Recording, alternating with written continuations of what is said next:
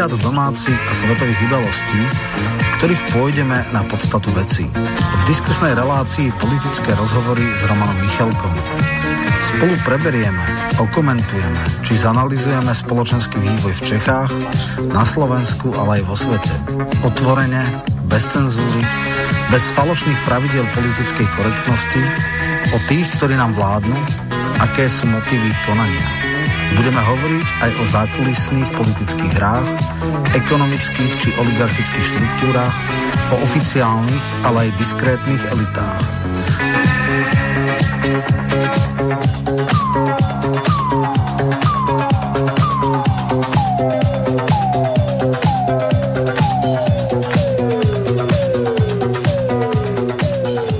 Vážení poslucháči, po mesiaci opäť vítam kolegu Romana Michelka v jeho autorskej relácii Politické rozhovory s Romanom Michelkom. Ahoj Roman. Ahoj, zdravím ťa a samozrejme aj všetkých poslucháčov. O, ja pozdravujem takisto našich poslucháčov. O, čo ťa dnes tak najviac oslovilo? Asi s tým začneme skôr, ako prejdeme na toho Blahu, Dostala a ďalšie. Jasné práve v tejto chvíli úplne som šoknutý, mám tablet, že zomrela Teresa Spencerová, 55-ročná novinárka, takže jedna z najvýznamnejších tvári literárok a rôznej teda scény, argument, špičková expertka na zahraničie, hlavne Blízky východ, takže pozerám tu na Facebooku, pre mňa je to úplný šok, takže toto je teraz prvá vec, ktorá, ktorá teda ma značne prekvapila. V podstate mladá žena, 55-ročná, tak toto je práve šok, teraz pozerám. To je takisto aj pre mňa. Prajem jej rodine úprimnú sústrasť. To je niečo podobné, ako keď zomrel Sergej Chelementik, tiež relatívne mladý. Dobre, prejdeme na prvú ukážku a budeme sa venovať tomu sporu medzi e, Blahom a Dostalom, takže e, mám tu pripravenú jednu takú ukážku, tak e, uvidíme, ako to komentuješ. Jednou z mála parlamentných funkcií, ktoré ešte donedávna zývali prázdnotou, bol aj post predsedu ľudskoprávneho výboru. Stáva sa, že o niektoré kreslá pritom ani veľký záujem nie je, no tento raz je problém niekde úplne inde. Sledujúc parlamentnú vravu, ktorá sa prenáša aj na sociálne siete, nie je vôbec ľahké povedať čo alebo kto tým problémom skutočne je. Pôvodný kandidát dostal v štyroch hlasovaniach 4 stopky. Luboša Blahu pritom nominoval Smer ktorý výbor pre ľudské práva a národnostné menšiny dostal v novozloženom parlamente do vienka. Kým koalícia hovorila, že sme predišli medzinárodnej hambe, opozícia zase tvrdila, že v radoch vládnych strán sú novodobí fašisti. Vás parlament zvolil v, v piatom pokuse za šéfa ľudskoprávneho výboru. Už ste sa zabývali vo funkcii? No, ja som sa už medzičasom aj funkcie vzdal. Bol som zvolený vo štvrtok večer. V piatok ráno som zvolal zasadnutie ľudskoprávneho výboru a, a tak ako som slúbil, na tom výbore boli zvolení podpredsedovia a boli zvolení overovatelia, čiže výbor je funkčný, výbor teraz, keď bude potrebné, aby sa výbor zišiel, tak sa výbor zíde. A ja som sa v zápäti ešte v piatok vzdal funkcie predsedu výboru pre ľudské práva a národnostné menšiny, čiže už v tejto chvíli nie som predsedom, tak som to slúbil, že to spravím a kandidoval som jedine z dôvodu, aby bola sfunkčená činnosť výboru. Ospravedlňujem sa teda za, za tú úvodnú otázku. E, pán Blaha, je pravda, že pán dostal už vopred a avizoval, že bude sa uchádzať o túto funkciu preto, aby bol spomínaný výbor e, funkčný. E, vy ste povedali, že sa nebudete e, zúčastňovať na rokovaniach tohto výboru. Prečo? No pointou je, pán redaktor, že koalícia, ktorá má väčšinu a môže si odhlasovať, čo chce, ukradla. Nahulváta ukradla výbor opozícii. Pretože je úplne jedno, či sa pán dostal vzal. Vzdal, pretože uh, riadiť výbor budú podpredsedovia tohto výboru rovnako za koalíciu pani Marcinková a pán Polák. Čiže z tohto hľadiska to, čo bolo roky, 10 ročia zaužívané na Slovensku, že koalícia a opozícia si po voľbách rozdelia spravodlivo výbory, to znamená na základe toho, ako dopadli voľby, získa koalícia istý počet výborov a opozícia iný počet výborov. V tomto prípade to bolo 12 výborov pre koalíciu a 7 výborov pre opozíciu. Tak to už odrazu neplatí a normálne nám ukradli výbor. Je to totalitný válec a ja tak tomuto hovorím preto, lebo oni si reálne môžu uh, odhlasovať, čo len chcú, keďže majú väčšinu, ale je zvykom a je aj precedensom na Slovensku, že vždy, keď sme vládli my, ako smer, dokonca aj keď vlády predošle vlády, tak rešpektovali právo opozície, aby si vybrala kandidátov na predsedov výborov. Toto sa prvýkrát porušilo pri úvodnom rozdeľovaní, aj keď pán Dostal možno bude argumentovať, že neskôr nie. S tým súhlasím, ale pri úvodnom rozdelení sa ešte nikdy takéto niečo neporušilo a je to nastavenie politickej kultúry do budúcnosti. Oni dneska vyhrali voľby a mali šancu ukázať, sme veľkorysí a budeme rešpektovať akúkoľvek voľbu, akúkoľvek nomináciu z vás o opozície. To sme robili vždy my. A ja len pripomeniem, že pamätáme si, keď opozícia navrhla pána Kolára, Borisa Kolára na predsedu výboru a všetci sme vedeli, že to je mafián, ktorý mal styky s Steinhubelom, myslím, že sa mu hovorilo žaluť a podobne, a že mal na veľmi škaredé zločinecké veci. A napriek tomu sme ho volili, lebo tak si to vybrala opozícia. To isté pani Nicholsonová. Máme veľké výhrady voči názorom, napriek tomu sme ju volili ako podpredsedničku parlamentu, pretože rešpektujeme toto právo opozície. A oni toto právo prestali rešpektovať a preto o nich hovorím ako o novodobých fašistoch. Pán Dostal, v čom, v čom je to iné, uh, tie, tie súvislosti, ktoré hovorí pán Blaha a s uh, voľbou v prípade uh, ľudskoprávneho výboru? Rád vysvetlím. Aj my máme vážne výhrady voči správaniu sa spôsobom napríklad pána Erika Tomáša, voči pôsobeniu pána Rašiho. Napriek tomu sme ich bez váhania zvolili za predsedov, predsedov výborov. Nie je to teda o tom, že máme voči, nemu, ne, voči niekomu nejaké, nejaké osobné výhrady. Ja by som tu pripomenul spomenul rád dve veci z predchádzajúceho volebného obdobia, keď jednak neboli akceptované nominácie opozície typu Luboš Galko nebol zvolený za podpredsedu, nebol zvolený do komisie na kontrolu odposluchov. Keď sa uvoľnilo miesto predsedu ľudskoprávneho výboru, tak Jan Budaj nebol zvolený za predsedu toho výboru, presne tohoto istého ľudskoprávneho výboru. A ten výbor potom fungoval a dokončil volebné obdobie tak, že ho riadili, riadili podpredsedovia pani pani Šimkovičová, ktorá bola akože nezávislá, ale v podstate slúžila záujmom vládnej koalície a podpredseda ďalší bol za Slovenskú národnú stranu. Čiže, čiže ten precedens samozrejme už je. A teda argumentovať, že sa to nestalo hneď na úvod, ale stalo sa to neskôr, medzi tým nie je žiadny principiálny, uh, principiálny rozdiel. A ešte druhý príklad z minulého volebného obdobia by som chcel pripomenúť. Uh, minulé volebné obdobie sa prvýkrát dostala do parlamentu fašistická strana Kotlebovci. Uh, napriek tomu, že bolo zvykom, že má byť pomerné zastúpenie parlamentných strán, tak Kotlebovci nedostali ani jeden jediný výbor. Vtedy to, vtedy to všetci akceptovali, vtedy všetci akceptovali, že fašisti uh, nemajú byť vo vedení výborov. V niektorých výboroch boli zvolení ich poslanci za podpredsedov, ale v niektorých výboroch neboli. Ja som to napríklad v ústavnoprávnom výbore odmietol a nezvolili sme kandidáta Kotlebovcov a celé volebné obdobie sme fungovali s jedným jediným podpredsedom, čo, čo sa samozrejme, že dá. Teraz z podobných dôvodov nebol zvolený pán Blaha, pretože jeho názory sú v niektorých aspektoch extrémistické, prejavuje sympatie k totalitným režimom, k diktatúram, ktoré potlača, potlačajú ľudské práva. To nie je na, o nejakých osobných antipatiách voči, voči pánovi Blahovi. E, to je naozaj, že ak je pre nás neakceptovateľné, aby bol Marian Kotleba predsedom výboru, tak e, z veľmi podobných dôvodov je pre nás neakceptovateľné aj to, aby sa pán Blaha stal predsedom výboru. Posledná vec, ktorú chcem povedať, a Pán poslanec Blaha na Margo konania koalície používa výraz e, fašistický válec a označuje nás za fašistov. Je veľmi zaujímavé, že máme v parlamente už vyše 4 roky politickú stranu, ktorá je evidentne fašistická, ktorá v minulosti v inej podobe bola rozpustená ako fašistická, ktorá e, prebehol pokus rozpustiť ju ako, ako fašistickú, len sa to nepodarilo preukázať pred najvyšším súdom, ktoré jeden poslanec, pán Mazurek, bol odsúdený za, extremistické, tre, za extremistický trestný čin. Dru, jej predseda Marian Kotleba je teraz súd odsúdení. Čiže to sú zjavní fašisti. Napriek tomu si teda nepamätám, a možno mi to pán poslanec Blaha pripomenie, že by on o nich niekedy hovoril ako o fašistoch. Ale on hovorí ako o fašistoch, o vládnej koalícii, ktorá ho odmieta zvoliť do čela výboru pre ľudské práva, pre jeho extrémistické názory, ktoré sú v rozpore s myšlienkami ľudských práv. Roman, skôr ako ti dám slovo, tak pripomeniem našim poslucháčom, že táto relácia je kontaktná. Číslo do štúdia je plus 421 910 473 440. Poprosím vás, ženy poslucháči, aby ste volali až po 18. hodine 30. minúte. Samozrejme môžete od začiatku využiť e-mailovú adresu studio.bb.juh zavináč slobodnyvysielac.sk alebo aj s gmailovou doménou. No a ešte pripomeniem pre úplnosť, jednalo sa o reláciu verejnoprávnej RTVS Slovensko 1, kde dostal a s Blahom boli hostiami tejto relácie z prvej ruky. Takže Roman, nech sa páči, má slovo. No, Ľuboš Blaha je známy tým, že má veľmi silný dosah na sociálnych sieťach a teda rozhodne si servitku neberie.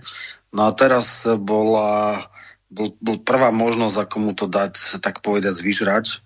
Takže hneď ju aj využili. No a e, tie veci, že ja neviem, chodí na kubanskú ambasádu a že je rusofil a že, ja neviem, je pročínsky, to sú také akože trápnosti. Tam ešte medzi tým v tej debate bolo konštatované, že Belusky, teda poslanec za z LSNS sa stal predsedom výboru, dvaja sa nestali, tým druhým bol Kotleba. No a uh, Kotleba paradoxne mal o niečo viacej hlasov.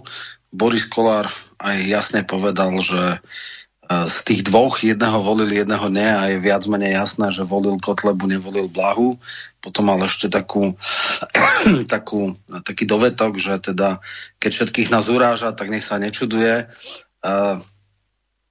Je to, je to na jednej strane teda v popretie nejakých dohôd, na druhej strane je to nejaká možno malichernosť, ľudská malosť a neviem čo podobné. Teraz otázka znie, že či budú smeráci tvrdohlavo nástojiť na tom, že budú uh, stále nominovať lahúčim, ten výbor nebudú mať, alebo jednoducho niekoho vymenia a dajú tam nejakého priateľného uh, človeka. Pre niekoho bolo do istej miery prekvapivé, že aj Erik Tomáš bol zvolený. Uh, tiež ho dosť nemusia, ale to je asi taká úplne, že hrána, že toto ešte znesú, ale už blahu neznesú. No a samozrejme tých precedensov aj v minulosti by bolo viacej. E, minimálne rovnaká, ak nie väčšia provokácia bola, keď chceli dať e, Galka na šefa komisie alebo podvýboru na kontrolu odpočúvania, tak to bol skutočne zlý žart. To ako človek s e, takou kauzou, ako mal on, že dal v svojej paranoji svoju sekretárku odpočúvať e, nejakého vodiča kamionu, ktorý ho obiehal a pravdepodobne aj premiérku, tak toho dať e, za, za šéfa komisie to, to fakt bolo mimo, takže to by som akože bral. Potom v jednej voľbe, voľbe ho navrhli keď Nikolsonová išla do Európskeho parlamentu aj za podpredsedu parlamentu, keď ešte bol kámoš so Sulíkom, no ale e, to neprešlo. Potom ale dali Klusa a Klus prešiel. Hej. Samozrejme, to už sa rozhádal s uh, Sulíkom. Uh, no a už keď pôjdeme úplne, úplne do minulosti, tak v 98. roku HZDS odmietlo prijať parlamentné funkcie, pretože ten model bol taký, že koalícia prišla, hodila im ako psom, že tu nás sú pre vás tak berte alebo nechajte tak, tak celé volebné obdobie boli uh, iba podpredsedovia vo vedení výborov. Neviem, ako tam urobili tie ustanovujúce schôdze, lebo, lebo nepamätám si predsa, či na, to by som si pamätal, že by to robili takým modelom, že, že najprv niekoho uh, zvolili a potom abdikoval. Pokiaľ viem, tak, tak sa to nedialo. Vtedy naopak sns prijala funkcie, mala dokonca Andela predsedu parlamentu napriek tomu, že mal zlomok toľko hlasov, čo HZDS.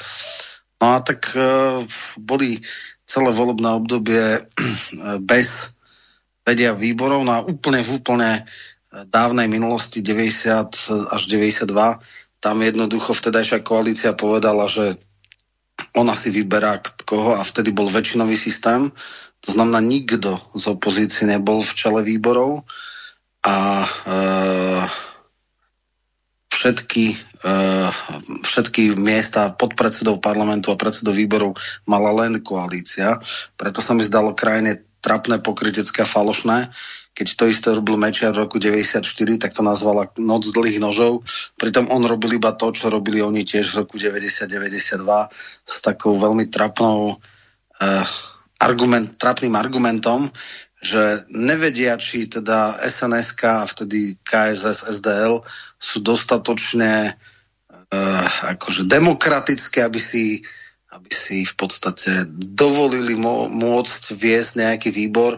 Uh, v Čechách bol ten model tiež veľmi dlhý, že napríklad opozícia síce nejaké výbory mali, ale komunisti, tuším až niekedy okolo roku 2010, dostali podpredsedu parlamentu a predsedov výborov, čiže od roku 90, tuším 20 rokov trvalo, dokiaľ sa vôbec dostali do vedenia výborov.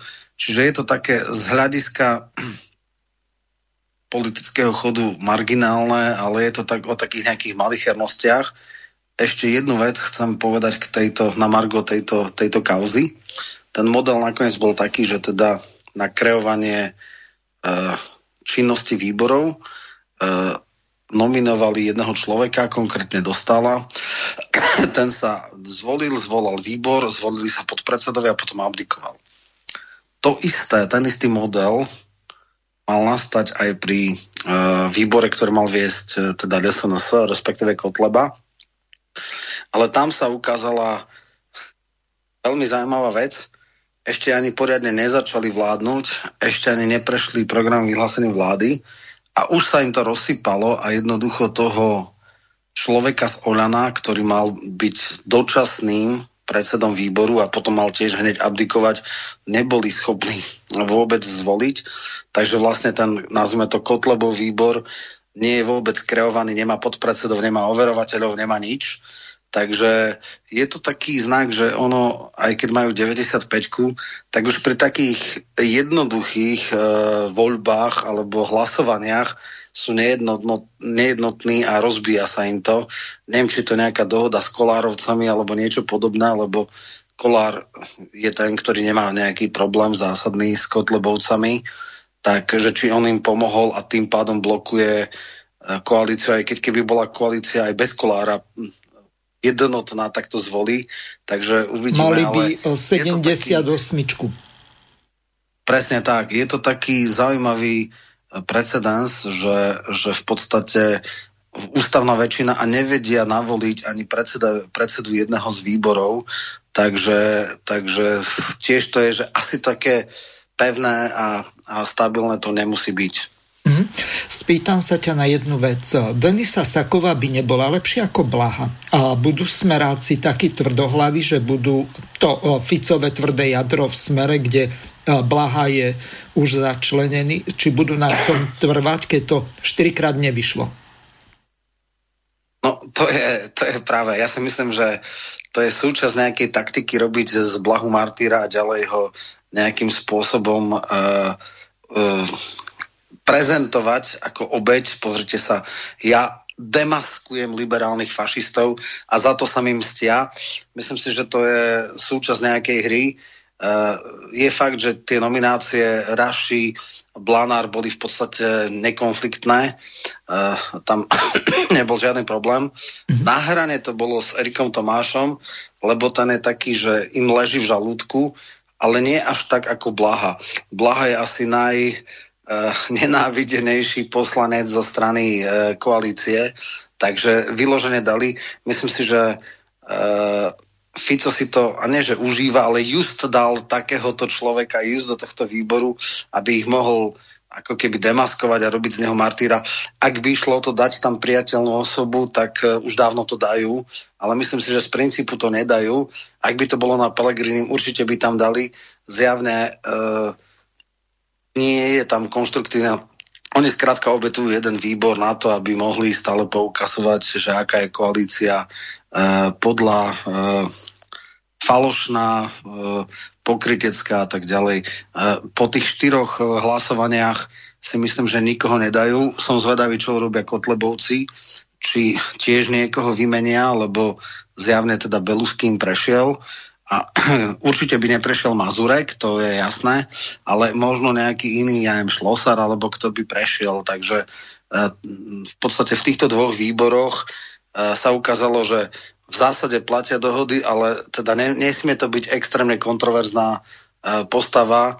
hneď ešte po kreovaní parlamentu, keď teda povedalo sa, že dva, dvo, v dvoch výboroch môžu byť Kotlebovci, tak ale určite nie Mazurek a prípadne teda e, Kotleba. To isté dávali taký odkaz pre smer, že áno, akceptujeme, že máte podpredsedu parlamentu, ale prosím vás, nedávajte tam Fica. Ak bude Fica, tak, Fico, tak vám to nevieme zagarantovať. V roku 10-12 bol Fico a Sulik ho chcel aj odvolať a, a teda nakoniec ho neodvolali, ale ťažko to predýchával a s krajným vypetím e, a za, seba zaprením ho vtedy zvolili. E, obávam sa, že z poslaneckého klubu Smer, ak by e, okrem Blahu ešte jeden poslanec, ktorý by asi neprešiel a to by bol Fico. No, a možno aj práve preto ani nekandidoval. Mm. Mám tu pripravenú ďalšiu ukážku docent Edo Chmelár to komentoval takto. Ale teraz sme svedkami niečoho úplne iného. Boris Kolár sa stal predsedom parlamentu aj vďaka hlasom fašistov a táto nová vládna koalícia zvolila na čelo jedného z parlamentných výborov predstaviteľa fašistickej strany. Na druhej strane odmietli Luboša Blahu slovami, že takých ľudí ako je on treba izolovať. Teraz ja nie som v žiadnom prípade človek, ktorý by chcel nejakým spôsobom obhajovať Luboša Blahu. Ja s ním mám dávny spor, ideový spor od roku 2009, kedy sa uskutočnila tá známa diskusia ľavica v 21. storočí, ktorú môžete stále nájsť na YouTube, ktorý neviete, o čo ide. Tam sa rozčesla jedna veľmi silná lavicová generácia na hodnotových otázkach. Hej? A odvtedy Luboš Blaha ide konjunkturalistickým spôsobom čoraz ďalej od toho, čo si predsavzal. Tak ako všetkým sluboval, že jednoducho vstupuje do radov poslancov Smeru, aby zmenil smer, ale pritom ten smer zmenil jeho a tie jeho táraniny, že, že ho nezvolili, že je to že je to nejaké totalitné konanie alebo, alebo niečo podobné. To sú samozrejme hlúposti. Luboš Blaha si za to môže sám. Ja som ho, za, ja som ho na to mnohokrát upozorňoval, aby neprekročil tú líniu, kde spolupráca s ním už bude fakticky nepriateľná pre normálne demokraticky zmýšľajúceho človeka. Problém Luboša Blahu nie sú jeho ako on hovorí, tvrdé názory, že tvrdo a odvážne kritizuje, to nie. Problém Luboša Blahu je, často mystifikuje, zavádza a predovšetkým nevie povedať názor bez toho, že by niekoho urazil. Tak sa stal prirodzene nepriateľným. Ale druhá otázka je, keď mu vyčítajú, že nemôže stáť na čele ľudskoprávneho výboru takí ľudia ako Richard Sulík. Totiž to ľudské práva, to nie sú len práva ľudí v autoritatívnych režimoch, ktoré nevoňajú Spojeným štátom. To sú aj sociálne a ekonomické práva, ktoré sú neoddeliteľnou súčasťou ľudských práv, či už univerzálnej deklarácie ľudských práv, ale predovšetkým medzinárodného dohovoru o sociálnych a ekonomických právach, ktoré družina Richarda Sulíka jednoducho neuznáva. Takže dajme si pozor, kto to hovorí a najmä ak nová vláda odmieta akého pseudolavicového radikála, ale rehabilituje člena fašistickej strany na čele výboru, akým smerom, akým hodnotovým smerom ide táto vláda. Už dnes sa dá povedať, že táto vláda určite nebude historickým zlomom, respektíve, že neprinesie nejaké historické úspechy, ako sa v prejave nádejala prezidentka Čaputová, ktorá mimochodom nevie zakryť takú, takú tú náklonnosť k tejto vláde. O, takže, Roman, skúsme sa vrátiť k tomu, čo Chmelár povedal tomu zlomu v tej ľavici, ja viem, že vtedy tam bol ešte aj e, Štefunko, ktorý e, neskôr zakladal progresívne Slovensko, vtedy ešte bol hej Smerák, alebo neviem ako to povedať. Voliť smeru, voliť smeru bol vtedy. Aha, voliť smeru, dobre. Bol tam samozrejme aj Blaha, je to na YouTube kanále, len nechcem tu dávať eh, samé ukážky eh, nejaké historické. Eh, ak sa na toto pamätáš, neviem, či si tam ano, ty bol. Sa, pamätám sa, videl som to viackrát, neviem, či som aj nebol, veľa ľuďmi som o tom rozprával. Uh-huh. Uh, takže uh, vtedy vlastne sa išlo o to, či je smer alebo nie je smer ľavicová strana a vlastne sa to nejak uh, lámalo na tom, že teda autentickí ľavičiari uh, nemôžu podporovať smer kvôli rôznym argumentom a, a naopak Skús definovať, čo je to autentický lavičiar podľa teba a podľa Chmelára, aby sme vedeli, a najmä Aha. naši poslucháči, že o čo sa tam hralo, v čom tá schizma, ten rozkol spočíval v tej novej generácii lavičiarov. No, ja poviem, uh, viacerých Chmelár je to, čo sa dneska hovorí slniečkár v podstate, alebo teda oveľa viac než, než Blaha. Blaha prešiel tiež istým vývojom, boli časy, kedy šlápal na dúhových prajdoch, potom pochopil, že to je slepá ulička a dneska už je niekde úplne inde. Naopak Chmelár sa stále snaží získať podporu bratislavskej kaviarne, ktorú z princípu nemá šancu získať už len preto, že jeho názory na NATO a agresívnu politiku Spojených štátov a dvojité štandardy v ľudských právach typu naj, najväčší spojenec Saudská Arábia a podobne jednoducho žiaden normálny človek nemôže brať. Mm-hmm. Uh, Smer začínal uh, takým troška populistickým spôsobom. Už v roku 99, keď, uh, keď vznikol, tak prišiel napríklad s návrhom tzv. farmárskeho zákona, ktorý pokladal za trestný čin ak, neviem, Rómovia išli eh, plieniť zemiačiska a chytili ich, dovtedy to bolo priestupok, podľa Smeru to mal byť trestný čin, čo samozrejme aj ľudia typu Marušiaka a nazvime to tých eh, bratislavských kaviarenských ľavičarov pokladali za rasistické, absolútne neľavicové, populistické a neviem čo všetko.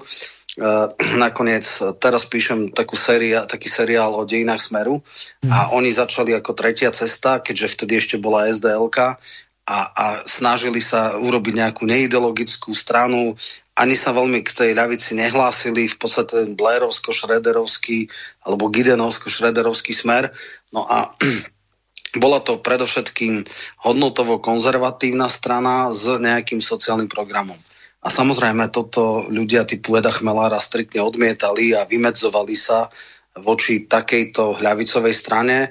Dokonca istý čas hovorili, že prečo sa Smer nazýva ľavicová strana, však to je v podstate kresťansko-sociálna strana, to je nejaký taká línia, ktorú ťahal istý čas eh, Marek Maďarič a oni nám tu metu pojmy.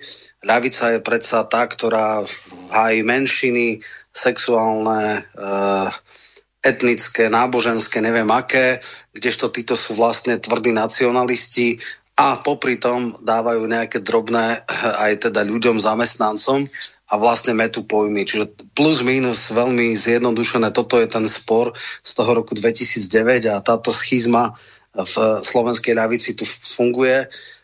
Samozrejme, blahoví ľavičiari, títo, nazveme to kaviarenskí ľavičiari, vyčítajú oportunizmus, Nehovorím, že nie, ja sám som mu tiež zo párkrát vyčítal napríklad jeho nadprácu pri hájení neobhajiteľného Kaliňáka a podobných vecí. Sice viem, aké bolo pozadie, síce viem, že bol zavedený, síce viem, že uh, Smer mu niečo slúbil a nesplnil uh, a že vlastne, ak má byť nejakou novou generáciou Smeru niekto, tak to bude skôr Tomáš, než než Blaha, ale v podstate on sa vyprofiloval nejakým spôsobom.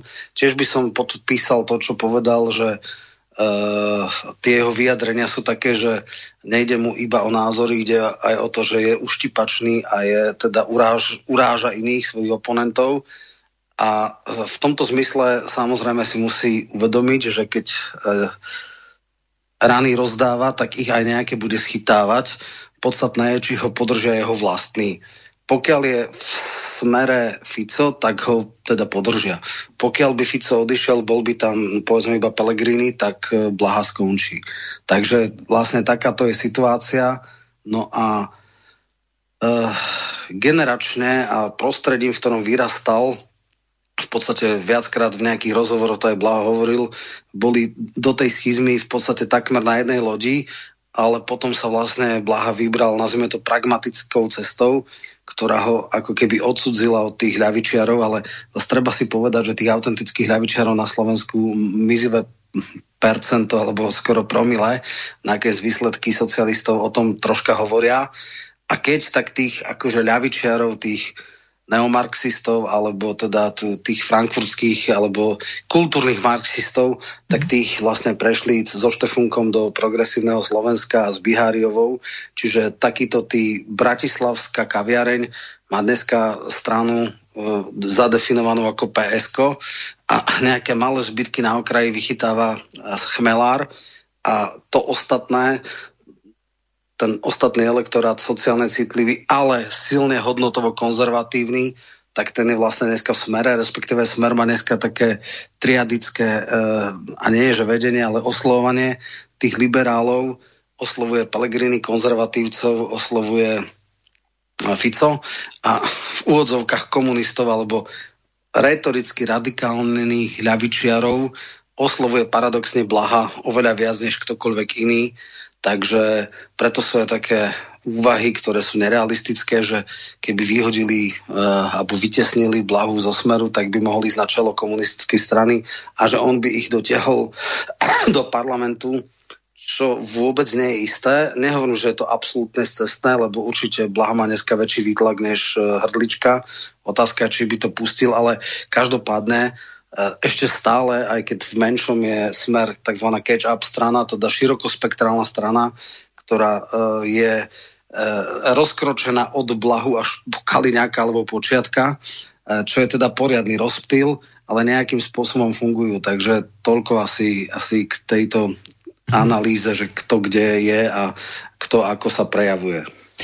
Ja tu mám ešte pripravenú jednu ukážku, ale pripomeniem našim poslucháčom, že momentálne je 18.31, takže je zapnuté telefónne číslo 0910 473 440, ešte raz 0910 473 440, pokiaľ voláte zo zahraničia plus 421 910 473 440. Samozrejme môžete využiť e-mailovú adresu studio.bb.juh zavinať slobodnyvysielac.sk prípadne zelené tlačítko, ak ste na našej web stránke na ľavej strane a položte otázku do štúdia poprosím vás, eh, nevolajte, ak môžete, eh, počas ukážok, lebo ja síce s vami sa môžem rozprávať, ale nemôžem vás počas eh, ukážky tejto zvukovej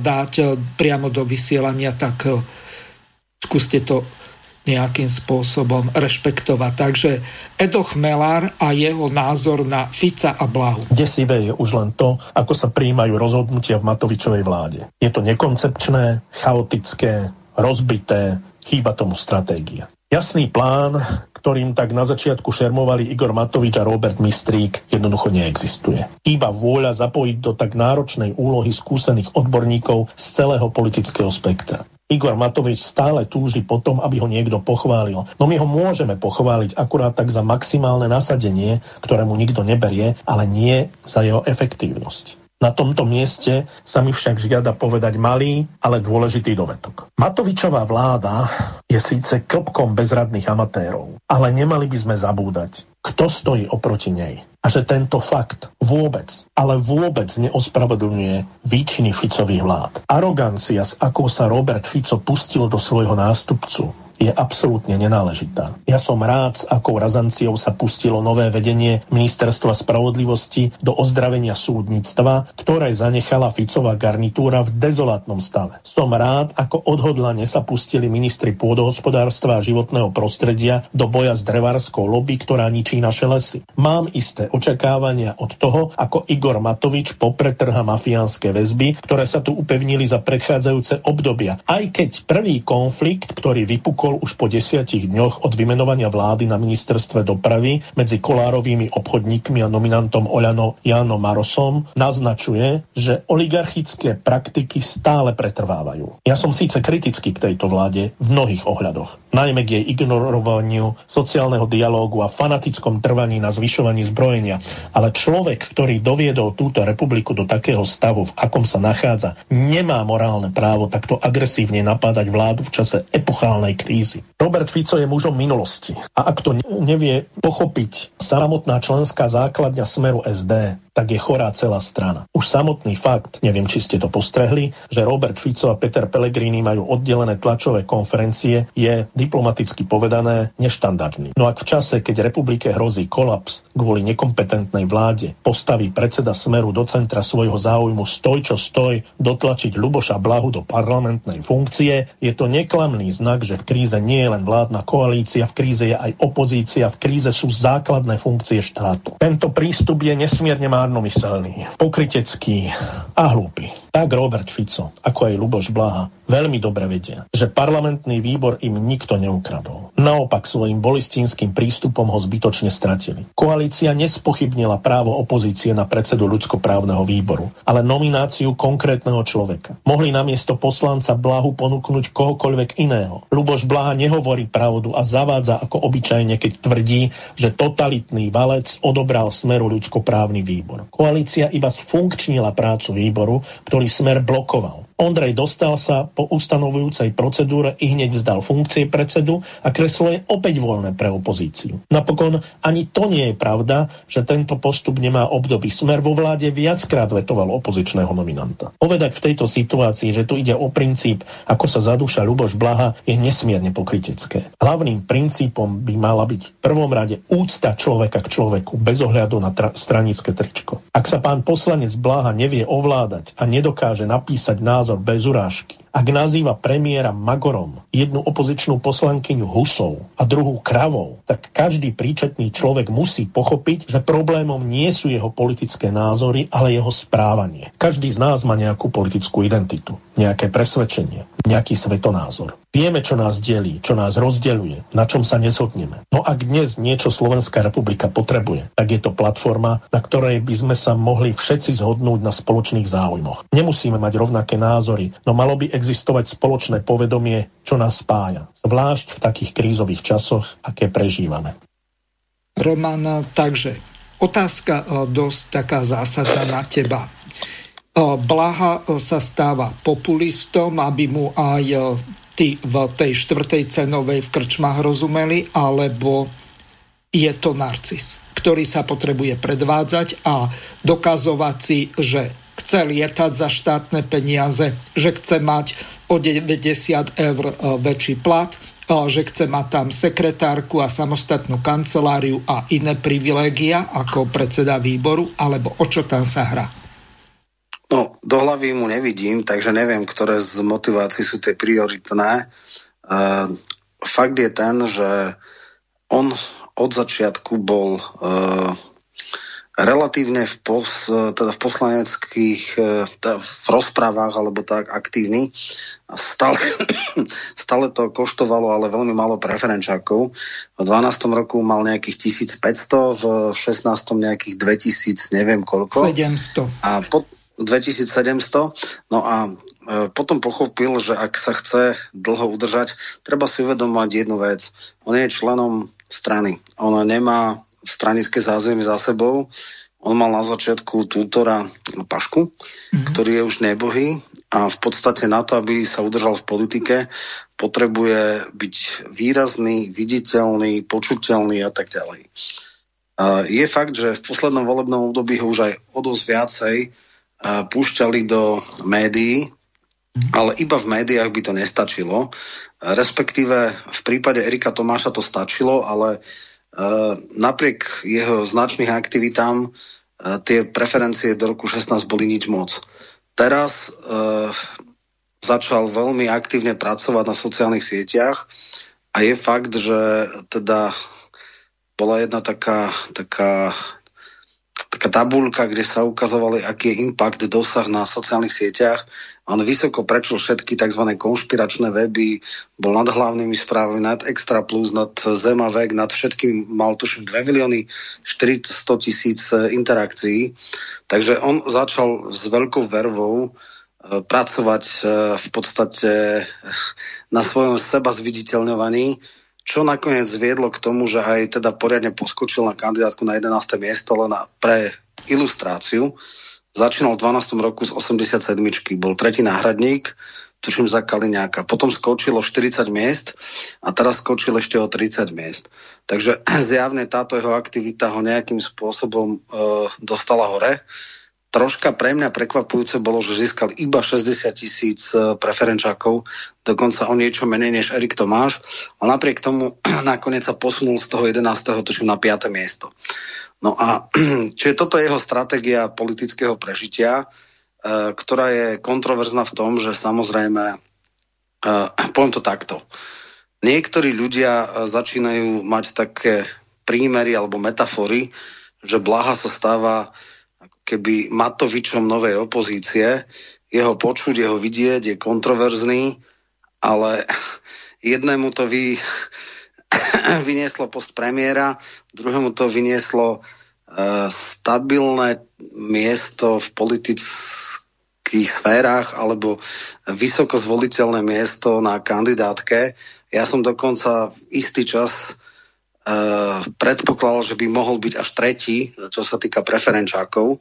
Nakoniec bol piatý, Raši a Saková ho pred, a ešte aj Tomáš, takže šiestý, uh, predbehli ale každopádne teda dal dolu Kamenického, dal dolu Žigu, dal dolu uh, x ďalších a, a v podstate uh, z tohto hľadiska sa začína tá jeho aktivita kapitalizovať. Zjavne to nie je utlocitný človek, čiže tých, e, by som povedal, útokov na svoju osobu má habadej.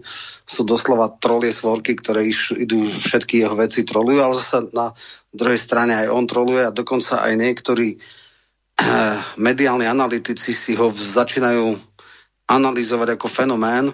On začal napríklad eh, po kauze Rigoroska eh, riešiť eh, diplomky aj Todovej a, a ešte nejakých ďalších novinárov a toto malo 350-400 tisíc zliadnutí, čiže v podstate uh, každá uh, politická perióda má kontroverzných poslancov. Pamätníci blahej pamäti si pamätajú možno Cupera, ktorý bol takým, takým blahom 90. rokov, ktorý tiež mal uh, zna- majster faktickej poznámky a teda bol veľmi kontroverzný, ale v jeho prostredí mu to nejakým spôsobom pomáhalo.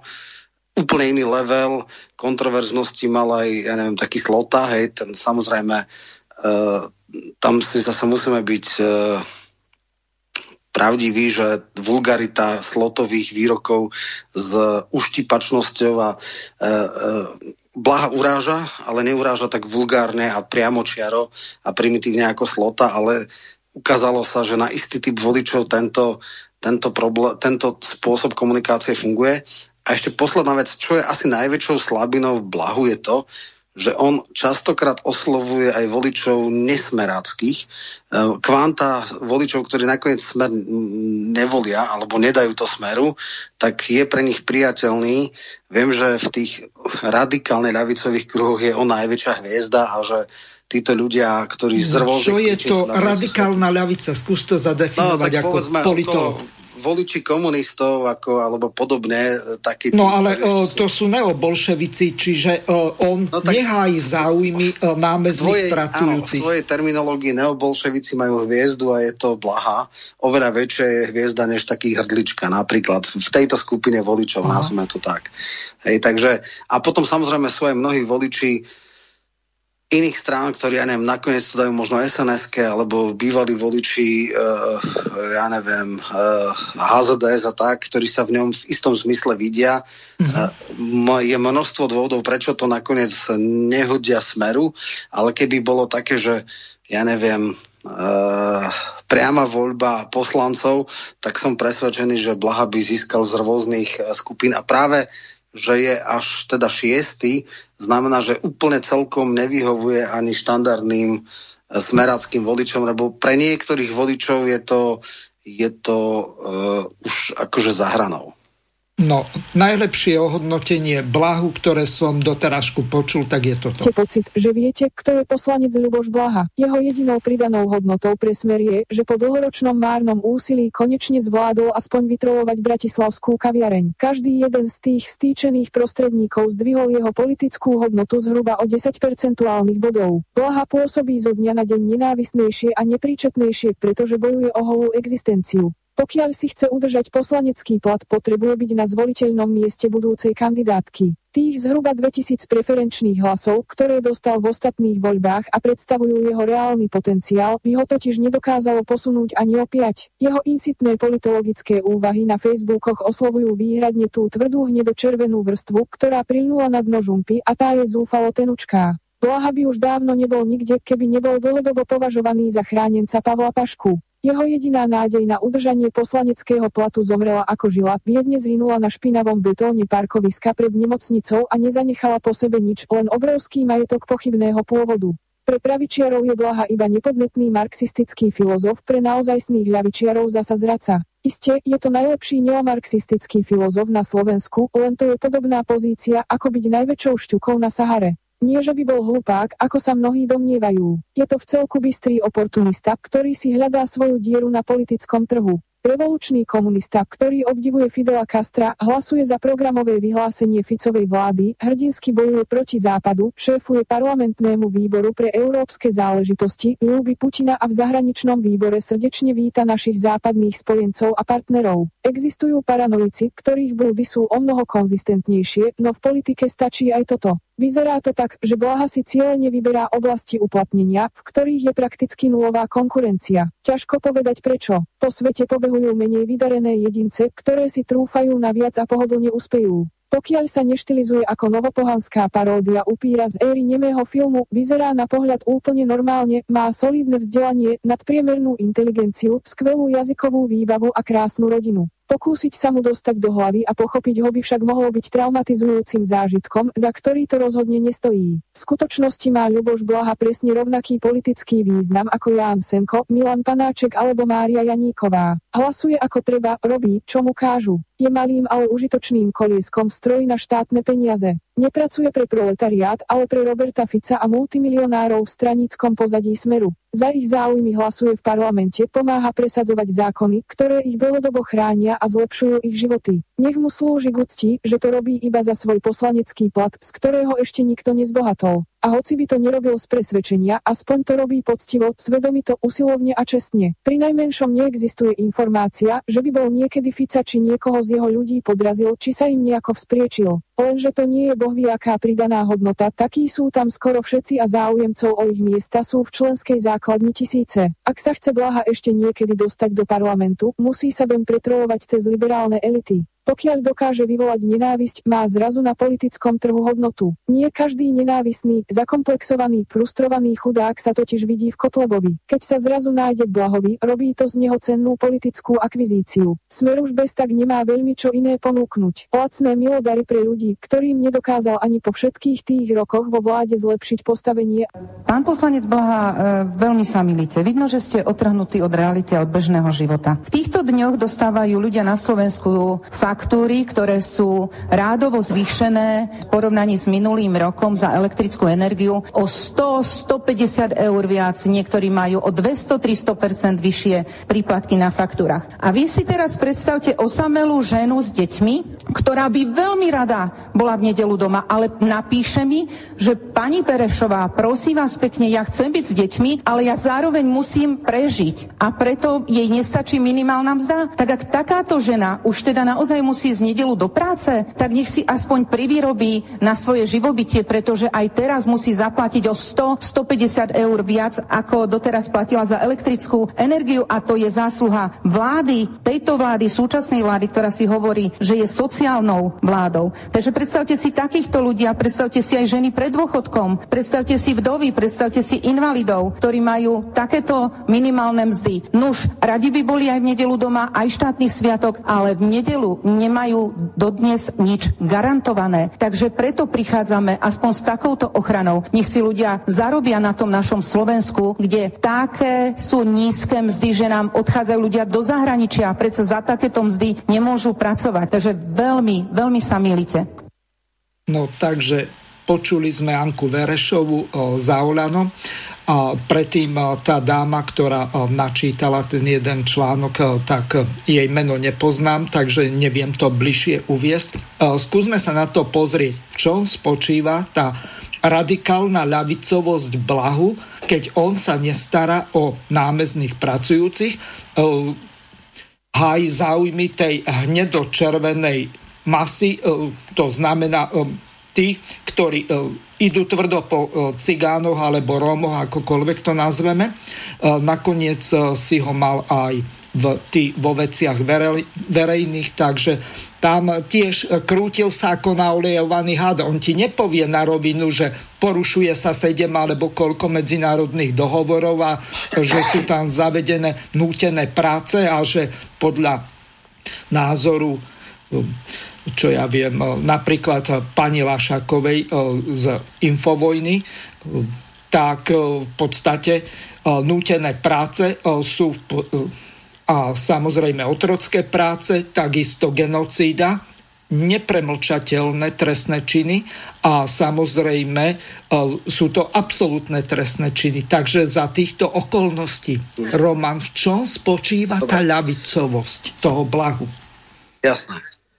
Takže prvá vec e, z tej strojovo načítanej uh, toho komentáru, ktorý som mm-hmm. už počula, tuším aj v tejto istej relácii sme ho už raz dávali, už neplatia niektoré veci. Tak predovšetkým už nemá 2000 preferenčných hlasov, ale 60 tisíc. Čiže on vďaka tej horúčkovej tej aktivite na sociálnych sieťach sa úplne že radikálne posunul z e, málo známeho poslanca, ktorý tam pustil nejaký Janičkovú či aké, no tak tie mená nič, ani mne skoro nič nehovoria. Panáček, no, Senko Zočovej a ďalší, no. tak vieme, o Jasné, no takže ako poznateľnosť blahu Dovolím si tvrdiť, že patrí medzi 10 najznámejších poslancov alebo politikov na Slovensku, keď nie 10, tak 15. Mm-hmm. Určite nejaký minister uh, dnešnej vlády alebo nejaký Maroš, alebo neviem, kto není známejší ako Blaha.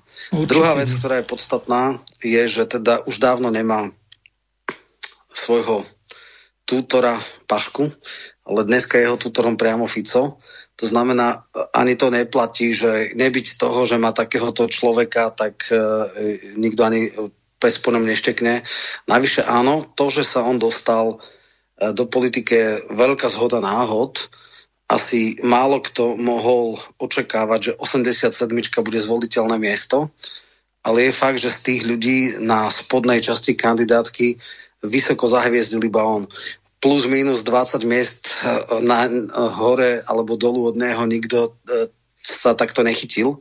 Takže zase tá pracovitosť a istá inteligencia tam ako jednoznačne je. Oportunizmus, to je najväčšia vec, ktorú mu v podstate vyčítajú. A ja si myslím, že on tak, nevidím do hlavy, ale koná na hrane so svojím no, svedomím, ako to nazvať. Isté, že chce ostať v politike, isté, že uh, uh, niektoré veci nevidí, pamätám sa, alebo nechce vidieť. Uh, isté, že um, pamätám si, že mu v Lavičiari veľmi vyčítali, keď tuším išiel Kaliňákový zákon, Kaliňáka teda, že bolo trestné zakrývať si šatkou tváre. Dneska je to paradoxné v dnešnej dobe, ale pri demonstráciách, aby, ja neviem, títo ľudia z Antify neboli identifikovaní proti, ja neviem, e, nejakým náckom alebo niečo podobné. A on hlasoval, že je to trestné zahaľovanie a vtedy ho teda veľmi... a mnoho iných takých ďalších vecí. To, čo mu ale Verešová, mimochodom Oľano bývala, potom išla do KDH, čiže tiež prezliekačka kabátov, že uh, argumentovať tým, že musí byť nedelná práca, ona ako neskoršia KDHčka, lebo si musia chuderi zarobiť, je absolútne trapné, úbohé a choré. Už len preto, lebo v poslednom volebnom období, ak sa niečo skutočne nedá vyčítať, alebo teda dá vyčítať strany e, podnikateľov, nie zamestnancov, je radikálny rast najnižšej mzdy. Takže áno, dneska, keď je 580 eur najnižšia mzda, mm. tak e, toto, čo povedala Verešova, bol vrchol trapnosti a e, argumentovať, že ženy musia v nedeľu robiť a e, ja sa pamätám na tie absurdity, keď prešiel ten 3,5 dňový model, že 3,5 dní v roku, teda e, Veľká noc, e, prvý sviatok Vianočný, druhý sviatok Vianočný a teda štedrý deň do 12. Tieto tri dní mali byť obchody zavreté, tak liberáli s teplými rožkami Jaj. Ríška Sulíka začali Jasne. bedákať. Teraz prešiel, tuším, zákon, že štátne sviatky majú byť zavreté obchody a to bola zrejme diskusia o tom, že v tieto nedele alebo v tieto štátne sviatky budú mať zatvorené a ona tam bedakala, že chuderi ženy e, nemôžu si ísť privyrobiť, lebo majú nízku mzdu. Tak na jednej strane e, vreštia na, na túto vládu, že e, aké sú strašne nízke mzdy. Na druhej strane, keď e, dali automat, že priemerná mzda má tá najnižšia mzda má byť 60% priemernej mzdy, tak idú vrešťať, že bolševici zlikvidujú podnikateľov a neviem čo. Takže uh, toto, ten výpad Verešovej absolútne neberiem a na poslankyňu KDH je to absolútne popretie a oveľa väčšie prekra, pre, prekotenie kabátu, ako to robí, ako to robí Blaha. Uh, Blaha uh, pochopil, že on bol kontroverzný do roku 16 v rámci parlamentu, bol známy faktickými poznámkami, uh, provokoval uh, či už op- koalíciu, teda opozíciu. No a teraz začal nový level, keď začal veľmi intenzívne a systematicky pracovať s sociálnymi médiami. Áno, uráža, áno, je kontroverzný, ale má to výsledky. Uh, v podstate na, on a Matovič si nemajú čo vyčítať, lebo používajú podobné metódy politické bohužiaľ sa ukazuje, že sú veľmi efektívne a úspešné. Už dneska nemôže nikto povedať, že má 2000 preferenčákov. 60 tisíc preferenčákov ho robí, ja neviem, do prvej 15 alebo desiatky uh, najprospešnejších alebo najdôraznejších uh, poslancov. Takže uh, jeho cesta politikov je kontroverzná, ale prináša svoje výsledky a je vlastne tým pádom úspešná. Mhm. Dobre, mám tu ešte jednu ukážku, ako Edo Chmelar ohodnotil túto vládu. Slovenská politika sa ocitla v stave, keď neprináša žiadne vízie, žiadne zmysluplné podnety na zásadné zmeny, žiadne vznešené ciele. Už dávnejšie som ju označil za arénu nízkych pudov. Klasik sociológie Max Weber už pred 100 rokmi upozornil, že sú dva spôsoby, ako vykonávať politickú činnosť – Buď žijete pre politiku, alebo z politiky. Jeden z najvýznamnejších vodcov amerických dejín, Martin Luther King, nikdy nemal platenú politickú funkciu. Duchovný otec nezávislosti Indie Mahatma Gandhi sa politických funkcií vyslovene stránil. Svetozár Urban Vajanský bol niekoľko desaťročí vodcom Slovenského národného hnutia bez akejkoľvek stranickej funkcie. Svoju autoritu a vplyv presadzoval ako obyčajný redaktor národných novín. Otázka nestojí tak, či byť alebo nebyť v politike. Ja sám sa cítim byť politicky aktívny nie odvtedy, čo som založil politické hnutie Socialisti SK, ale odvtedy, čo som odovzdal na ambasáde USA petíciu proti bombardovaniu Juhoslávie, čo som koordinoval úspešnú občianskú kampaň za zrušenie základnej vojenskej služby, čo som organizoval petíciu za referendum proti vstupu do NATO, čo som viedol ulicami Bratislavy najväčšiu protivojnovú demonstráciu v dejinách Slovenska. To všetko sú hlboko politické činy. Otázka stojí skôr tak, kam sa podeli vznešené ciele, ktoré mali napríklad Štúr, Štefánik či Dubček, kam sa stratili vizionári, kedy sa objavia skutoční štátnici. Svet prežíva najdramatickejšie obdobie od konca druhej svetovej vojny, čo je už aj oficiálne stanovisko OSN, no národy nemá kto viesť. Niet štátnikov na Slovensku ani v Európe a v súčasnej kríze to cítiť. Štátnik nie je najpopulárnejší politik alebo ten, kto zastáva najvyššiu štátnu funkciu, ako si to míli väčšina ľudí. Štátnik má schopnosť dovidieť za horizont budúcich volieb, príjmať historické rozhodnutia v dlhodobom záujme celého štátu. My máme len márnomyselných politikov, údržbárov moci, bezradne vláčených udalosťami doby. Žiaľ, samotní občania vnímajú politiku ako futbal. Držia palce tým svojim, odpúšťajú im aj veľké kauzy a zveličujú kauzy opačného tábora. Objektivitu chápu nie ako nestrannosť a nezaujatosť, ale ako súhlas s ich názorom a pozitívne vyjadrovanie sa o ich obľúbených politických predstaviteľoch. Najvyššou cnosťou takejto politiky nie je vysoká miera osobnej integrity, morálnych zásad a odbornej kompetencie, ale lojalita k hierarchii systému. Platí zásada, je to síce darebák, ale je to náš darebák. Navyše, časť ľudí si vytvorila s politikou nedotknutelné idoly, pričom podvedomým motívom takéhoto správania nie je úcta k výnimočnému človeku, ale uctievanie funkcie. Učebnicovým príkladom je vzťah verejnosti k expremiérovi Ficovi a najmä k ex-prezidentovi Kiskovi. Andrej Kiska mal rekordnú popularitu do chvíle, kým neopustil prezidentský úrad. Od tej chvíle jeho dôveryhodnosť prudko upadla. Aj Igor Matovič bol pre značnú časť obyvateľstva šašo a poloblázon, kým si neprevzal kľúče od úradu vlády Slovenskej republiky. Voliči neznášajú výnimočných, vzdelaných a múdrych ľudí. Velebia priemer až pod priemer. Chcú vzývať niekoho, kto je ako oni, preto sú schopní aj takú nemiestnú situáciu, ako sú vyzuté topánky a odfotené ponožky premiéra na zasadnutí vlády, vnímať ako prejav ľudskosti. Je to milé, je jedným z nás, hovoria si. Omínaný Max Weber uvádza odpoveď amerických robotníkov z roku 1904, prečo trpia vládu diletantov. Citujem.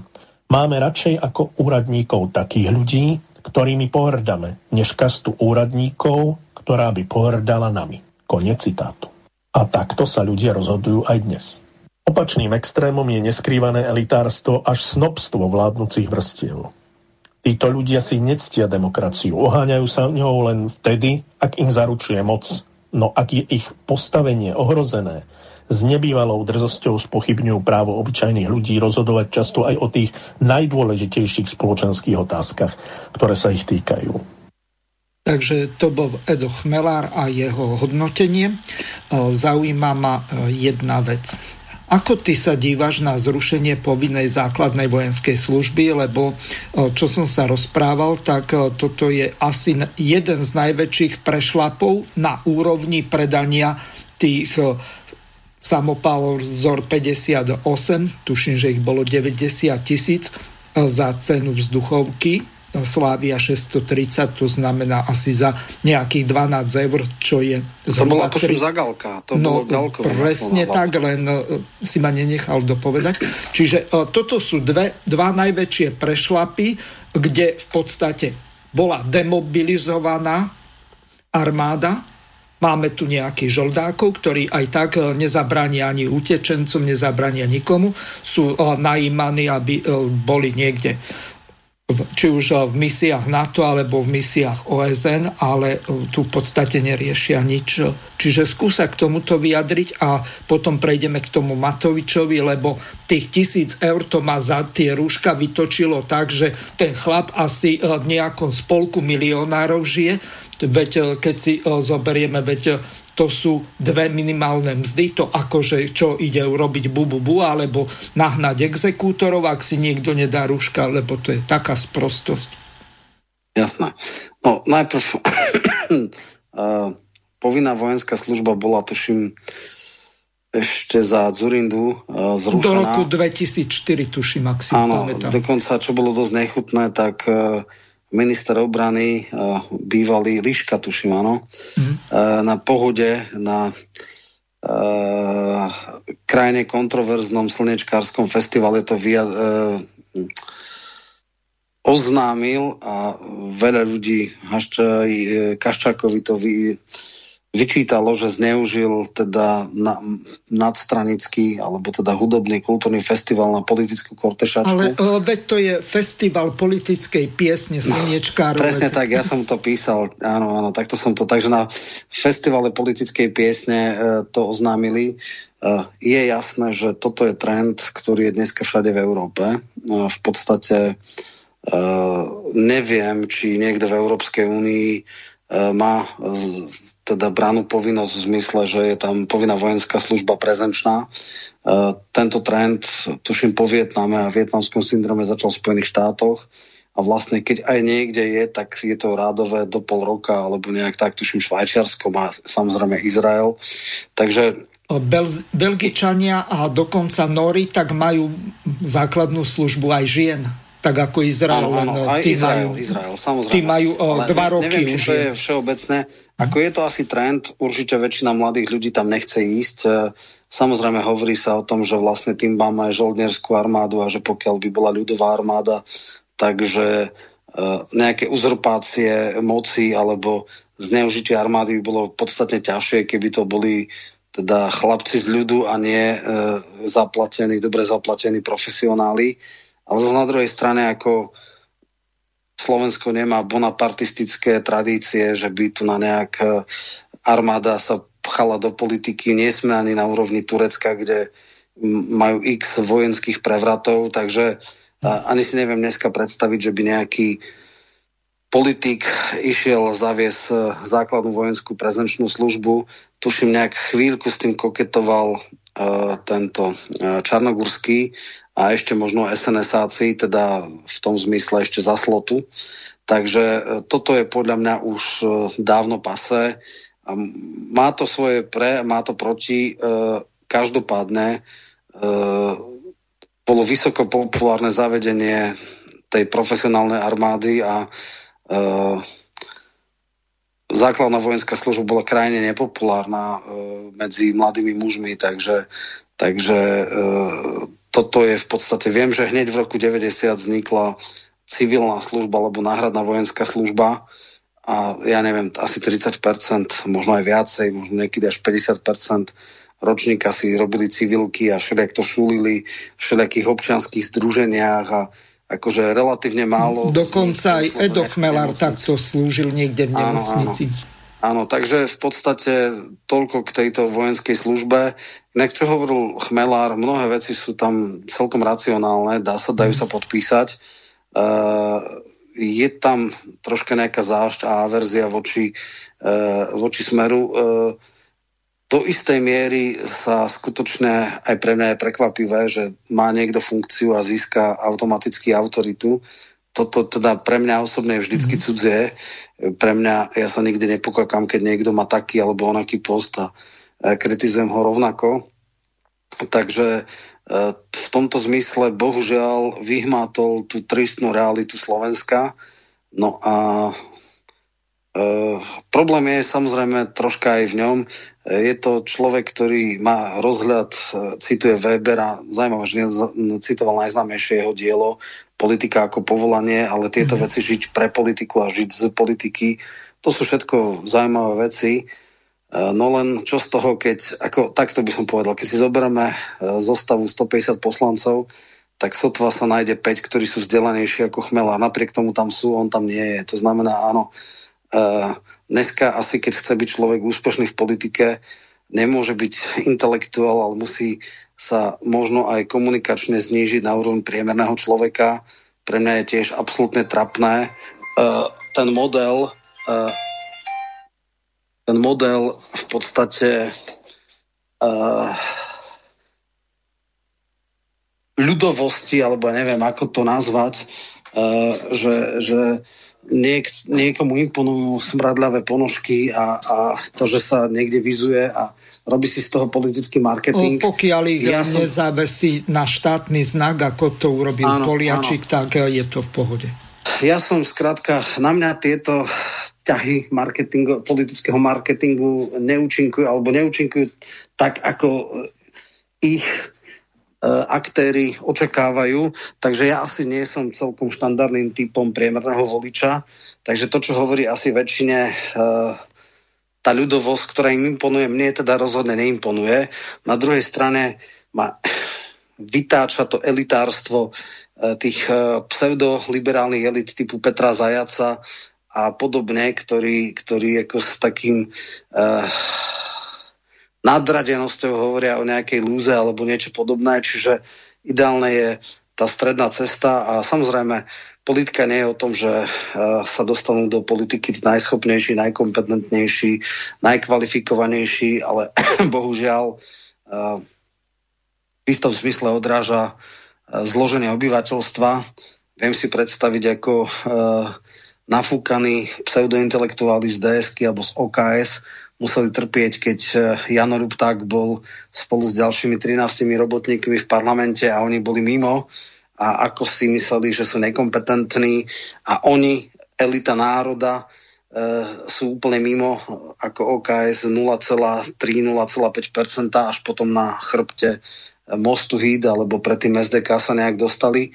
Takže jednoducho politika je taká a možno aj práve preto je Blaha úspešný a Chmelár neúspešný, lebo Blaha pochopil, e, čo treba, ako to treba hrať. Myslím si, že vzdelanosťou, rozhľadom, prečítanými knihami, jazykovými schopnosťami e, sú Chmelár a Blaha porovnateľný, len e, Blaha pochopil, aká cesta vedie k úspechu a Možno, že to pochopil aj Chmelár, len on jednoducho nevie urobiť takúto premenu, nie je tak flexibilný a preto jeden z nich je úspešný, druhý je neúspešný. Chmelár je v prvom rade nespolahlivý človek. Veď no možno... to tiež, to tiež jeho osobné vlastnosti. To si jasné, tiež pripomeniem jasné. našim poslucháčom, my sme sa, neviem, koľko je tomu, rok dozadu, alebo ako s Romanom rozprávali, potom ti zazvonil telefón a ty si potom išiel suplovať Chmelára, ktorý neprišiel do relácie, kde bol hlavný host u Borisa Koronyho. Takže asi tak nejak. No. No, E, skúsme sa ešte vrátiť Dobre, k, tomu, to... E, k tomu Matovičovi. E, ten človek ano. nemá zmysel pre hodnotu peňazí. On je obyčajný milionár, nie obyčajný človek. To znamená, že má úplne inde desatinu čiarku ako obyčajní ľudia, ale tým nemyslím tých ano. jeho štyroch. Či pardon, troch. No jasné, e, tak by som povedal. Teraz boli zverejnené majetkové pomery lídrov koalície ak si dobre pamätám, asi najbohatší z nich bol Kiska. Uh, čo sa týka, čo sa týka uh, Matoviča, Okolo ak si pán, dobre pamätám, 16,8 milióna, 16,8 milióna eur je jeho majetok.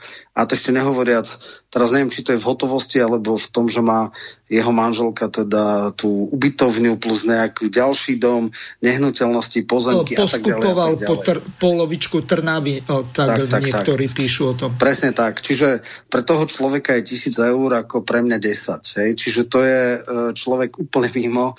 Je, skôr by som povedal, úplne paródia a, a výsmech, keď on sa nazve obyčajným človekom, lebo on teda rozhodne od obyčajného človeka má veľmi ďaleko.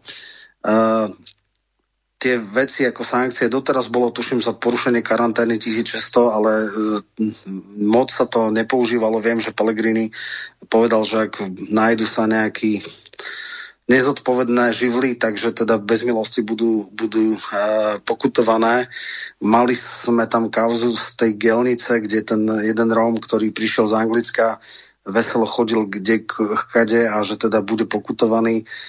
Ďalší bol ten z Rychnavy, uh, takisto, ktorý tam pred jeho domom uh, stojí teraz karanténa, respektíve policajti a tak ďalej. No a samozrejme, teraz zrejme narážaš na tie uh, opatrenia, od Veľkonočné zajtra, hlavne. Majú, mm-hmm. Áno. No tak e, štyria uh, poslan, teda ministri hlasovali proti, 11 boli za, alebo teda sa zdržali, medzi nimi aj Remišová. Zaujímavé, že Kolikova nie. Traja Saskari a jeden, jedna za ľudí. Mm-hmm. Čiže uh, nebolo to konsenzuálne prijaté ani na vláde. no a je zaujímavé, ako to bude je tam troška paranoja. V postoji bol taký hm, zaujímavý článok, postoj je provládny e, web, kde, kde sa rozoberá jedno video a tesne už v čase moratória, kde tam nejak akože stavia nejaký dom pre manželku a neviem čo, možno si to videl.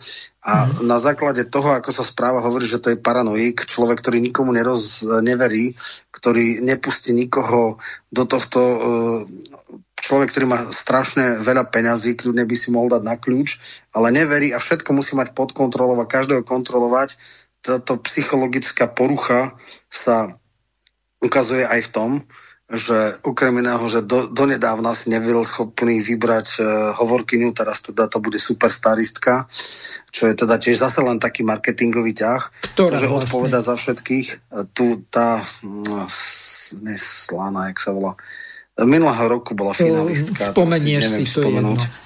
Mhm. Hej, no a uh, v podstate v podstate uh, je to človek, ktorý musí všetko kontrolovať, ne, nedokáže delegovať kompetencie, nedokáže sa s niekým akože... Um, musí mať všetko pod kontrolou a keď nie, tak to sankcionuje. Uh, asi 4 alebo 5 krát uh, uh, a Dominika Stara sa volá, tak, tak nejak tá, tá superstaristka jeho hovorkyňa. No, uh, tento jeho neviem, osobnostný prejav, alebo ako to nazvať, sa prejavil aj v tom, že e, keby neurobil to radikálne e, zníženie mobility cez sviatky, tak podľa neho všetci by chodili a, a, a porušovali to a dávali si selfiečka a, a ako dobehli štát. Skrátka, spôsob jeho myslenia je krajne paranoický Uh, oponoval tuším aj Raši v jednej relácii, keď hovoril, že teda išiel a vidí všade veľké rozostupy, ľudia disciplinovaní stoja, či už pred poštou, či už pred obchodiakmi. Rozhodne Slovensko nie je také, ako je obraz v západnom svete, že nikto tam nemá rúšku, všetci u nás uh, v podstate už pri odporúčaniach, už keď to nebolo ani sankcia, nosili, uh, ľudia sú disciplinovaní stoja. Predstava, že by sa nejak masovo porušovali veci, a, a ľudia objektívne sabotovali odporúčanie vlády. Také niečo sa môže zrodiť len v paranoickej hlave a keďže on teda zjavne touto paranojou trpí, tak to chce vynúcovať tým, že samozrejme všetci vojaci a policajti budú hliadkovať a, a v podstate zavedie nejaký policajný štát, zatiaľ teda len na 4 dní, Hej, a je už také absurdné, že do akých detajlov ide, že iba v rámci jedného okresu môže byť, a keď nie, tak bude sankcia no a bude si musieť dávať potvrdenia a neviem čo všetko. Skrátka, jeho psychický stav sa začína odrážať v, v politike, čo je veľmi nebezpečné. Pokiaľ sa jeho psychický stav prejavoval v tom, že mal dvojhodinové tlačovky, kde odpovedal za všetkých svojich ministrov a kde novinári dávali otázky ministrom, a oni, on odpovedal za nich a už jeden čas bolo, že je nová funkcia hovorca všetkých ministrov, že všetkých, uh, to, to bol nejaký prejav jeho, jeho ega, tak teraz sa tento prejav už aj v, politickej, v politickom rozhodnutí prejavil tak, že, že teda budú tu zmiešané hliadky vojakov a policajtov a 4 dní budú dozerať nad tým, aby náhodou niekto neprešiel z okresu do okresu a aby teda ich nekontrolovali. A samozrejme, život prináša množstvo nepredvídaných okolností, ktoré sa nedajú dať do tých všetkých manuálov, takže vzniknú úplne zbytočné a choré e, veci, len preto, že neverí tomu, že by Slováci mohli byť v 95% e, disciplinovaní. On skrátka neverí národu. Možno, že jeho nátora je taká, že just nepočúva, just keď je nejaký uh, príkaz, tak to musí z definície e, teda porušiť a podľa seba súdi iných. Takže jednoducho je to výraz jeho psychiky a čím viac bude tlmená a čím viac bude blokovaná, tým lepšie. Troška problém je v tom, že teraz je, tuším, pomer 8 členov vlády má e, Oľano, a 3 a 3 je 6 a 2 8, pol na pol. Čiže na zablokovanie vo vláde treba rovnaký počet hlasov, teda všetci, celá, všetci koaliční partnery sa musia uh, zhodnúť, aby blokli, blokli Olano, čo nebude také jednoduché. V parlamente to chvála Bohu lepšie, tam stačí, ak sa spoja uh, dve koaličné strany a, a zablokujú nejaké chore veci. Pokiaľ pôjdu cez e, vládu, tak by sa museli všetci spojiť ukazuje sa, že asi najviac bude oponovať vo vláde Matovi, Matovičovi Sulík, čiastočne Remišová, hej, ale obávam sa, že Kolár pôjde vždycky skôr s ním, takže brzdiť jeho niektoré chore nápady e, bude asi ťažké. Máme tu jednu otázku, píše poslucháčka Zuzana. Chcela by som sa opýtať pána Michelka na názor na užívanie huby šitake v tejto dobe, o ktorej sa píše, že je veľmi antivírusová. Ďakujem pekne.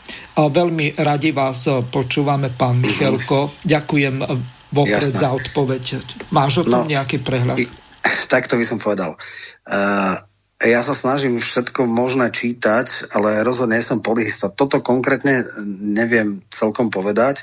Viem ale o tom a chcem pripraviť jeden špeciál nepolitický o koronavíre, lebo som si naštudoval strašne veľa vecí, hlavne na DVTV je séria rozhovorov a nie každý má toľko času alebo toto, takže chcem to tak uh, zhutniť. Ale čo sa týka antivirotík, tak máme už otestovaný na jednom českom zhodov okolností pacientovitom taxikáru Rendezivir, ktorý je v tej štúdii, je to v podstate prípravok, ktorý určite neškodí. Je otázne, do akej miery je úspešný, ale je to relatívne celkom zaujímavé. V Číne je nejaká zaslepená štúdia. V priebehu apríla e, by mohli byť e, väčšie terapeutické dávky. Teraz sa robilo na 400 pacientoch, ale problém bol asi v tom, že už boli v ťažkom a pokročilom štádiu ochorenia. Ak by sa nasadil Remdesivir skôr, tak tie šance úspešnosti by boli lepšie. Druhý liek, veľmi nádejný, je japonský. Na F sa volá, ale neviem presne, teraz si spomen to meno. Tam je to veľmi, veľmi nádejné, ale tiež nie pre tých ťažko koncovo chorých, ktorým už zlyhávajú plúcný obeh a tak, ale názme to v strednom štádiu ochorenia, povedzme tak, ako je dneska Boris Johnson. A potom viem, že sa celkom slušne chytili antimalarika vo Francúzsku a tam je tiež nejaká štúdia 2000 chorých a veľmi nádejné antivirotika. Okrem toho sa skúšajú lieky na AIDS a ešte sa ukazuje, že veľmi slušný účinok má aj vakcína proti tuberkulóze a že možno aj preto teda tá stredoeurópska populácia je oveľa menej náchylná ako Taliansko, Lombardsko, ale neviem čo, lebo u nás je veľmi slušná preočkovanosť a existuje nejaká väzba. Čiže dneska je situácia taká, že krajným spôsobom sa rozvolnili tie testovacie štandardy a je mimoriadná situácia, to, čo by inak stalo, alebo trvalo možno 5 alebo 10 rokov, dneska bude možno len rok a možno niektoré veci budú oveľa skôr. Ukazuje sa, že ten Rendezivir pri tých veľmi ťažko chorých nemá až taký účinok, ako dúfali, takže e, zjavne neškodí, ale mm, zrejme terapeutický význam má nasadiť ho skôr. Teda keď je človek ešte nie na pľucnom ventilácii, nedaj Bože na mimotelovom obehu, ale nejak keď e, povedzme začína progredovať to, to ochorenie, je to antivirotikum, ktoré bolo vy vyvinuté proti ebole, ale oveľa efektívnejšie proti SARSu. A toto COVID-19 je vlastne taký, taký hybrid alebo taký derivát SARSu, on má aj SARS dvojka v názve, takže Takže si myslím, že v priebehu dvoch, troch mesiacov možno, že bude masívnejšie terapeuticky nasadený a že minimálne v troch alebo štyroch uh, uh, Doteraz bola iba tzv. symptomatická liečba, to znamená, liečila sa horúčka, liečili sa nechutenstvo, tie ostatné veci, ale neliečila sa pôvodca, teda ten vírus. Teraz e, sa začínajú testovať lieky, ktoré neboli vyvinuté na COVID-19, ale už sú a boli pripravené na iné podobné obdobné choroby a zdá sa, že e, minimálne pomáhajú. Nie sú to všelieky, nie sú to zázračné lieky, ale keď sa vhodným spôsobom, v vhodnom čase nasadia, tak môžu dosť pomôcť. Takže Roman, veľmi dobre zle. sa počúvaš, ale máme ešte jednu tému. Áno. Vrátime sa k tomu salto mortále Borisa Kolára a následovných informácií, o ktorých si sa dozvedel ohľadom Nadia.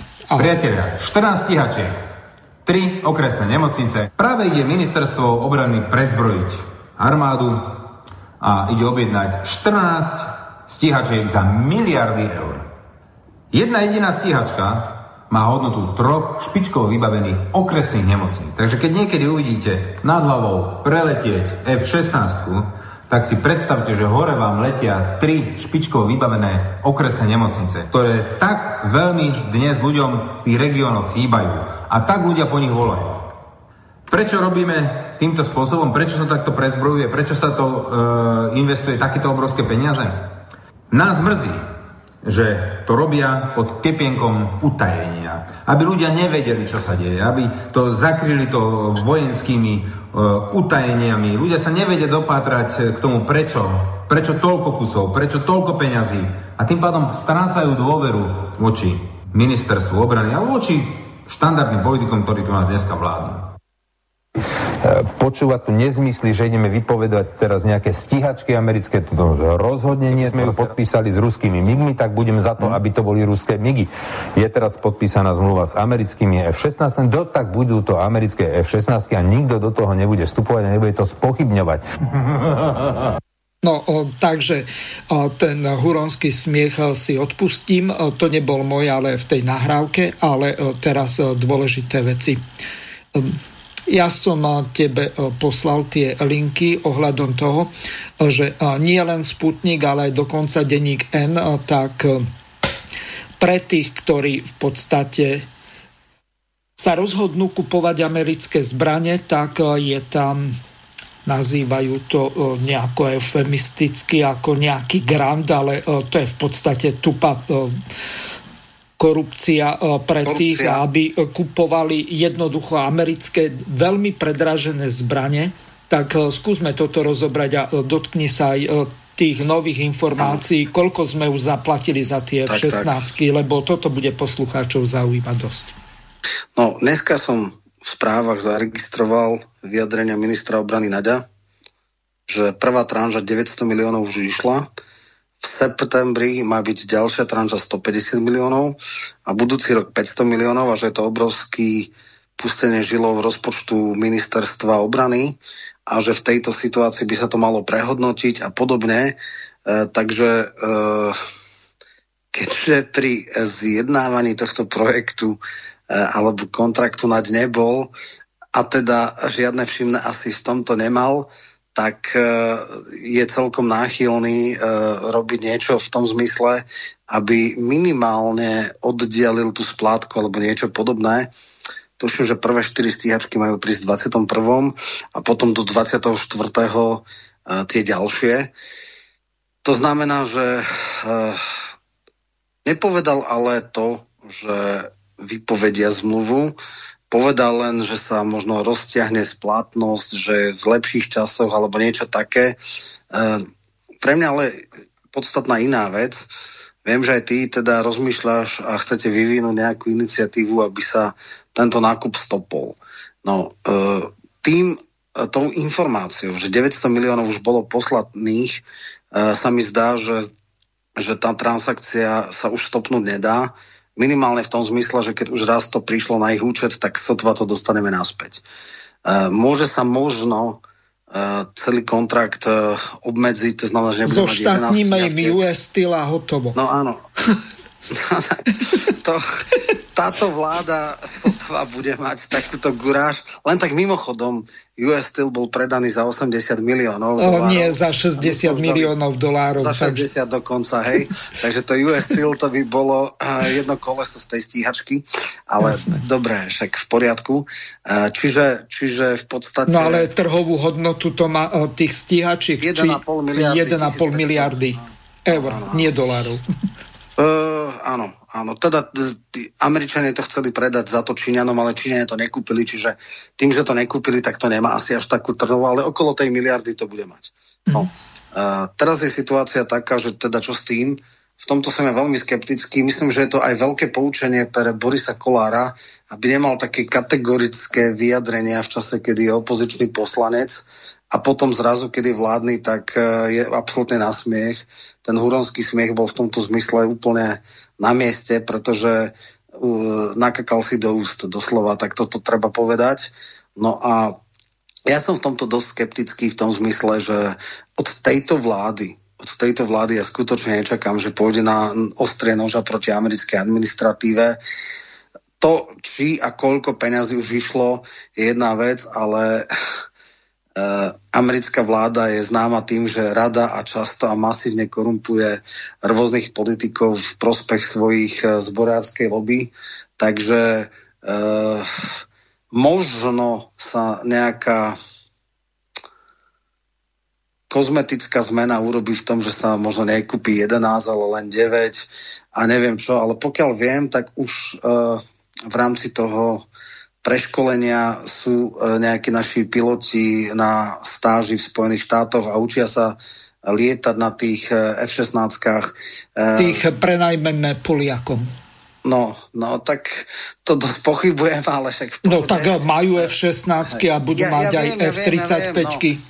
A bude Len to v NATO. Pochybujem, že Naď toto bude schopný urobiť. Tak. Uh, takže ako pravdu povedať... Ale máme riešenia. Nie je žiadna holubica.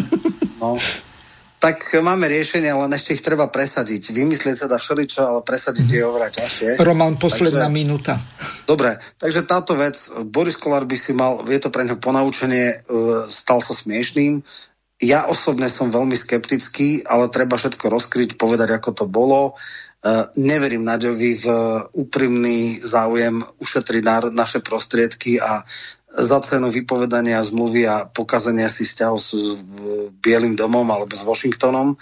Takže e, to, čo nám navarili z sns si asi zjeme v veľmi nevhodnej dobe a je to memento pre ďalšie vlády. Roman, veľmi pekne ti ďakujem. Bolo mi cťou, že si opäť e, bol hosťom relácie politické rozhovory s Romanom Michalkom. Lúčim sa s tebou a takisto aj s našimi poslucháčmi. Takisto, Do počutia. Lúčim sa s tebou a s posluchačím a teším sa na ďalšie vydanie relácie. Dovidenia, do počutia. Podobne. Vysielací čas dnešnej relácie veľmi rýchlo uplynul, tak sa s vami zo štúdia Banska Bystrica Juh lúči moderátor a zúkar Miroslav Hazucha, ktorý vás touto reláciou sprevádzal. Vážené poslucháčky a poslucháči, budeme veľmi radi, ak nám zachováte nielen priazeň, ale ak nám aj napíšete vaše podnety a návrhy na zlepšenie relácie lebo bez spätnej väzby nebudeme vedieť relácie zlepšovať. Za čo vám vopred veľmi pekne ďakujem. Do počutia. Táto relácia vznikla za podpory dobrovoľných príspevkov našich poslucháčov. Ty, ty sa k ním môžeš pridať. Viac informácií nájdeš na www.slobodnyvysielac.sk Ďakujeme.